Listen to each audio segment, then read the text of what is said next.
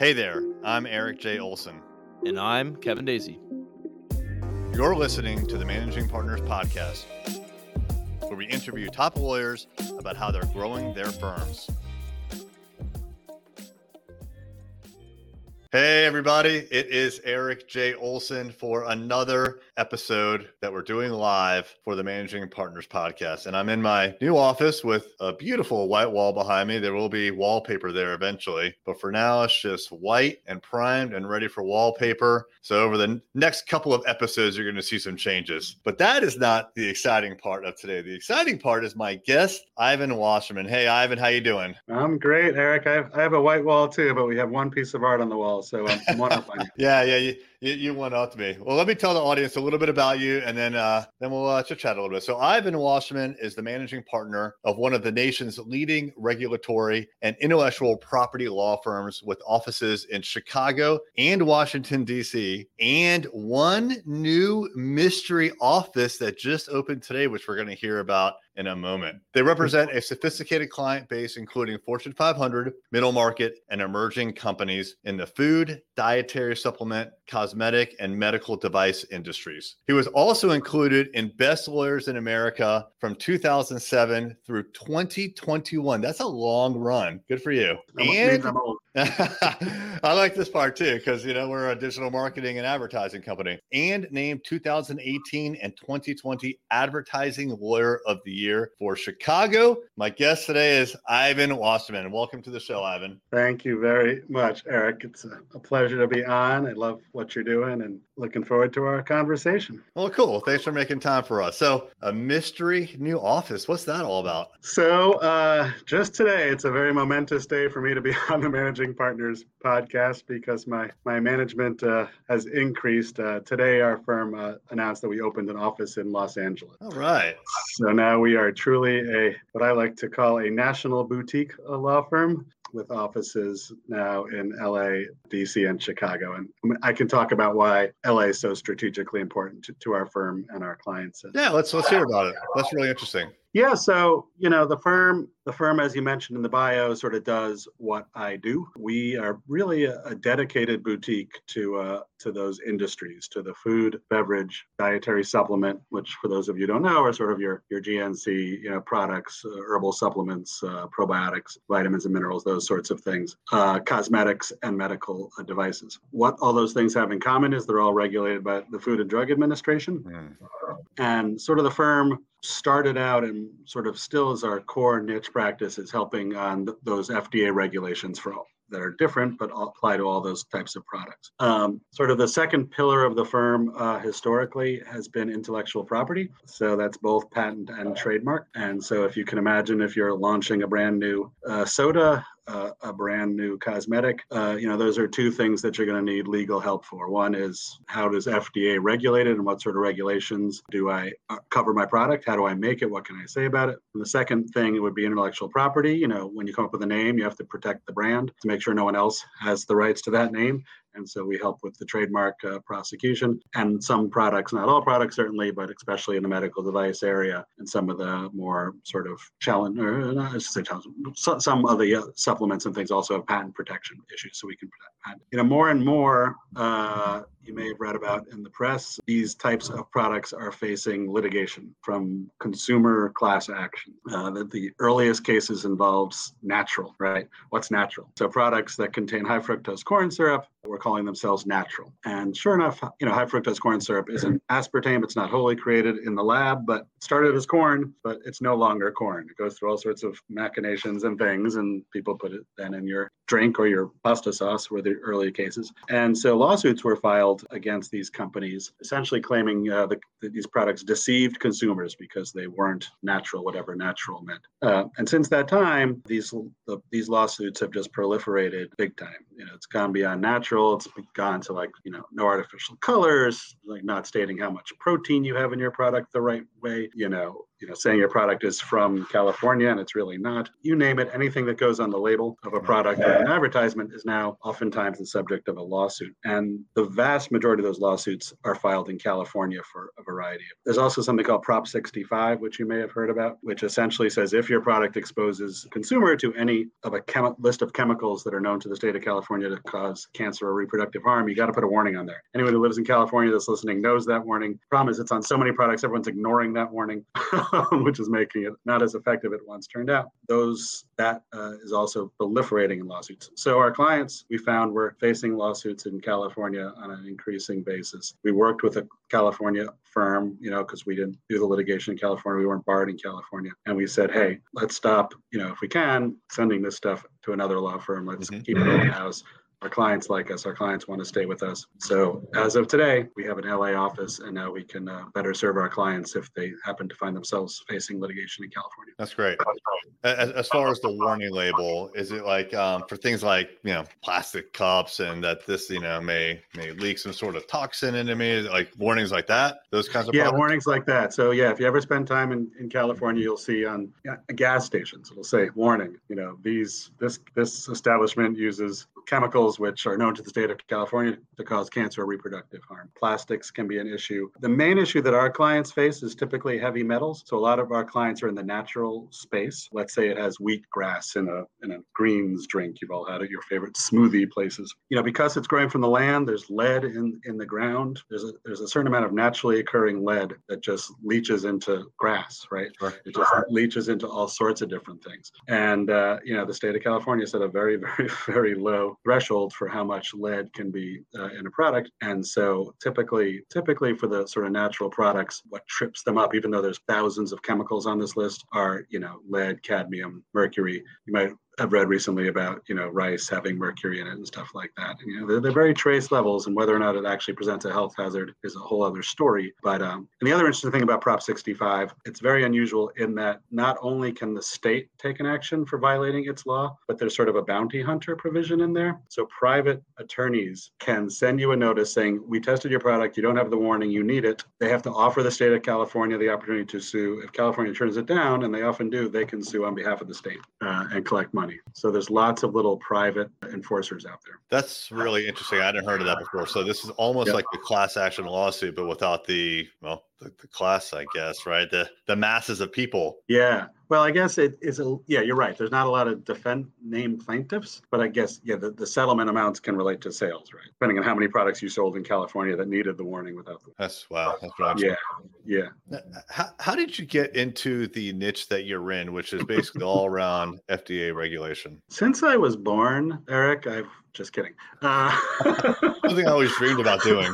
How does anyone get into what they what they do these days? Um, no, you know, like everyone else, it's really chance, luck, luck, fortune, whatever. You know, I, I, went to law school probably for the for the wrong reasons because like I didn't want to be a doctor, and that was really my only other choice. And uh, you know, I'm not I'm not a litigator. So we have wonderful litigators at our firm. It's really not in my DNA. I ended up grow, I grew up in Connecticut. I moved to Washington D.C. for law school, where I where I still am. And once I was in D.C., you, there's these niche regulatory practices that don't really exist in the rest of the country. And while I was in law school, I actually clerked and ended up working at a healthcare law firm uh, doing Medicare reimbursement work, uh, which is pretty much as uh, interesting as it sounds. You know, I met with my partner when I was an eager young law student. I said, "Well, what what class should I take third year in law school to prepare me to be a Medicare reimbursement lawyer?" And he looked at me straight in the eye and he said, "Accounting." I knew right then and there that wasn't for me. I'm sort of a creative, fun guy. And then, you know, 1995 rolls around and I answer an ad in the, the Legal Times. Back then, things were in print. It wasn't all Craigslist and online uh, for a for a job as an FDA advertising attorney uh, associate at a really exciting little boutique that was run by a brilliant woman who used to be general counsel of the FDA. And I said, "That's a that's a law. People pay you to you know read Estee Lauder's advertisement and rewrite it. Uh, that's that's a career." And Clyde had the job, and the rest, as they say, is history. My sort of path took me from that boutique to big law, and I spent most of my career in, in big law firms. Uh, right before this boutique, I was man, I was an, I was a managing partner partner, as managing partner of, a, of a, the Washington, D.C. office of Manatt Phelps and Phillips, which is a, a national firm. And, you know, at that firm, I, I, was a niche guy. I was a niche practice within this large firm that did banking to entertainment. Yeah my little weird practice of dietary supplements. and then about five years ago, I sort of got the bug to uh, do something different, you know, and uh, sort of wanted to be a small business owner, which is what a which is what a small firm managing partner is. And I knew this firm; they were only in Chicago at the time. It was started by uh, Rakesh Amin, my partner, who was actually a Walgreens pharmacist. He, he put himself through law school while while being a pharmacist full time. And so he, through the pharmacy connections and through other connections, sort of fell into this type of law and I saw what those guys what they were doing in Chicago, really making a name for themselves. And five years ago, joined and started the DC office, and we're now four or five in Washington, about 20, 22 in Chicago, and now we're two in Los Angeles as of today. That's excellent. Well, congratulations. Thank you. Yeah, uh, let's talk a little bit about advertising and marketing. So you, you clearly have a, a background in, in advertising, which is great. How do you go about getting new clients? You know, it's a great question. And it's when I think about obviously, especially as a small firm, you know, it's hard to compete on the budget for uh, the big law firms that we're competing with. And so, you know, you get creative. We, we recently started something called Amin in a Minute, uh, which is a play that I came up with on Amin, which is the first name of the firm, in a minute. And they're, and they're one minute videos, literally one minute. We, we put a little countdown clock. So, you know, people you know, people enjoy podcasts, but people don't have a lot of time. So I figure let's just do a snippet. And uh, we've had some fun with that. We post those on, on LinkedIn and on a YouTube channel you know, we speak a lot. My whole career, I've done a lot of speaking. We try to write articles. We get picked up in the press. We uh, attend trade shows. You know, there's tons of wonder. You know, twist my arm. There's trade shows with just people selling their new food products. You know, I get to walk around and say, "Hey, do you need a lawyer?" But you know, you know, as as I do, Erik, you know, advertising and all those sort of proactive things are important. But I would say we get 90% of our clients through referrals. You know, and you get referrals for doing great work for for your clients, doing great work for anyone who ref- for the clients of anyone who refers to you. And uh, you know, doing all that stuff, I think, is important not to maybe get a client on the first instance, but when you when someone else is referring them to you, hey, you know, you should use a Talati Wasserman having that not be the first time they heard of your name is incredibly important.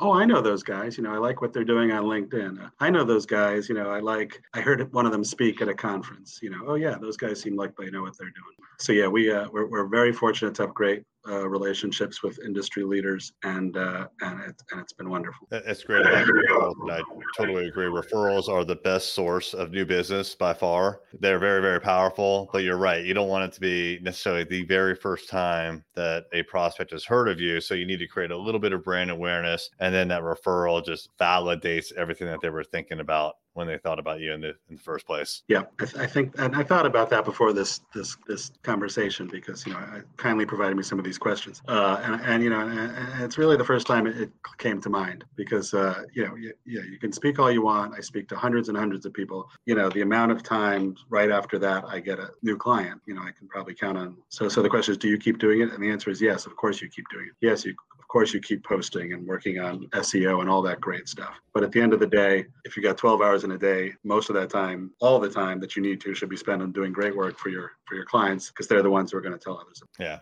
completely agree uh, you know, as far as the, the, different kinds of things that you could do with your time, you mentioned a lot of different things, right? So, like SEO, you mentioned blogging, you mentioned uh, the Amin minute videos, which I think is fantastic. You mentioned LinkedIn, so social media, a lot of different things that other managing partners could try. If someone wasn't doing any of those things, where would you maybe recommend that they start? Like, which one of those things, or, or maybe something else, do you would you recommend that they try? To start to generate that brand awareness? Yeah, I mean, I guess it certainly depends on what industry you're in. If you're in, if, if you're just a general litigator that'll do anything, or a general tax guy that'll do anything, you know, I guess that's to me a lot more challenging, right? Uh, but if you're in a niche industry, I think the best place to get the brand awareness is being where the companies are. So yeah, it's great to attend ABA things. You know, you get referrals from other law firms. You know, wonderful it's great to attend other things, but to, you know, to go to, if you're in the cement business, you know, to go to the cement trade shows, just to shake hands, to take people out to dinner, to just call. Don't be afraid to call the media, the trade press media. These days, everyone's looking for content. No one's turning away free content. So, you know, people are afraid, well, if I write an article, uh, why would they publish my article? Try them, you know, they'd be flattered if there is trade press covering your industry and you hear about a story idea, write the reporter. Say, hey, and you get you start to get quoted. You develop a relationship. Uh, it's never been easier to through the internet to, to get your name out there. You know, uh, LinkedIn is great. It's the best. Facebook. You know, I don't normally post business stuff on Facebook. I like to keep those two things separate. My dog has her own Facebook page who's sitting at my feet. But uh, today I posted about the LA office just because it was so so exciting, and I probably got you know 80 likes and congratulations. Yeah, that's great.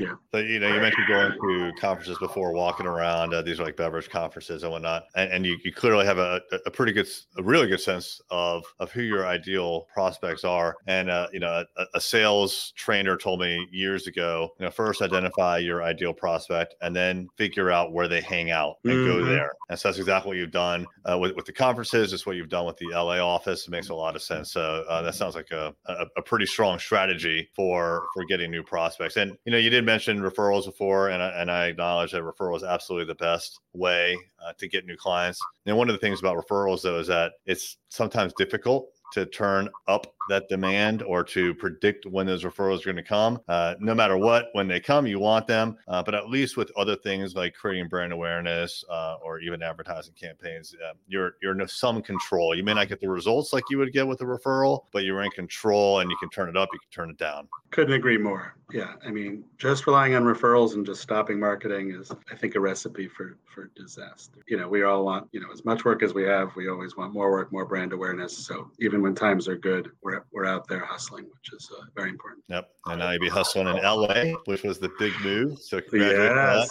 yes, uh, we're so excited. Uh, two great litigators joined us. One, William Cole, was actually the former head of the criminal division for the uh, U.S. Attorney's Office in Southern California. Before representing Supplement Company, he was literally prosecuting Al Qaeda. Uh, so Wow. if that doesn't make the plaintiff's lawyers scared, what will? Uh, no, we're, we're, we're thrilled and honored that, that both men joined us. That's Getting our name out there, which is, you know, again, with a smaller firm, it's easier in a smaller industry than I think if you're a small firm in a big industry to create a national reputation. And maybe smaller firms in, are more focused on a local market, which is great. You know, we're focused on really a, a global market, which uh, which is a lot of fun. We're having a lot of fun. Is is the message I want everyone to take away from this?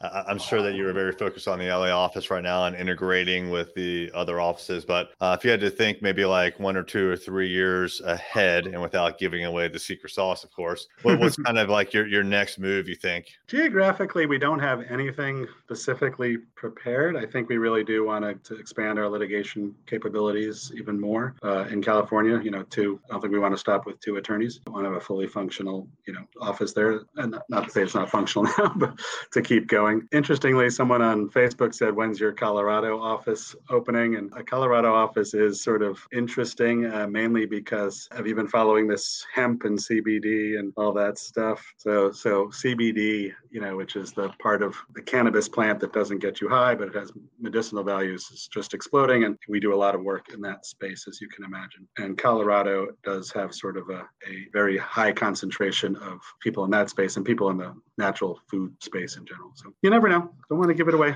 Yeah, and that, that industry is um is growing. So I'm in Virginia, which is uh, the middle of the Bible Belt, Yep. and I was shocked when I found out that as of July 1st, you're going to be able to grow your own plants. You can carry up to an ounce, which sounds like a lot to me.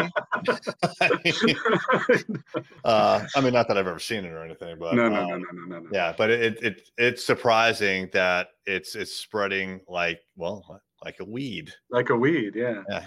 yeah there's firms out there that are just serving the, the can't that's that's like marijuana industry because every state has its own regulations and it's a big big emerging market in the legal uh, we we generally stay away from marijuana that's the high stuff and focus on the stuff that you can actually still put in food and stuff which is the cbd stuff it's just a little bit of a different niche niches within niches as you know erik very very powerful yeah, Yeah. And, and and i think that's um yeah something we touched on a, a couple of times during this interview but um yeah niches is where the riches are right? Um, ah, i like it but it- it's um it, it seems very like a very powerful business uh, tactic uh, it's also kind of a scary one because you feel like you're limiting yourself to a particular niche but the more accurate that you can identify who your prospects are who you do really good work for uh, the, the the more likely it is that you'll get their attention and you'll get within that community so it makes a lot of sense and yeah niches within niches yeah, I, I'm 100% on board with that. I think it's great. Great. Yep. Well, awesome, Ivan. If someone wants to reach out and get in touch with you, what is a good way to do that? My email address or my law firm, uh, my email address is just ivan at amintalati.com. The website is amintalati.com, A M I N T A L A T I dot com. Uh, love to hear from anyone who wants to chat. Awesome, Ivan. Thanks so much for your time. I appreciate it. Thank you, Erik. This has been a lot of fun. All right, everybody. If you would like to watch or listen to more episodes like this, go check us out at arraylaw.com slash podcast. And if you are a managing partner looking to spice up your digital marketing, you can find out more about my company, Array Digital, at arraylaw.com. All right, Ivan. Hey, man, I appreciate it. No problem. Enjoyed it. Thanks, Erik. You got it.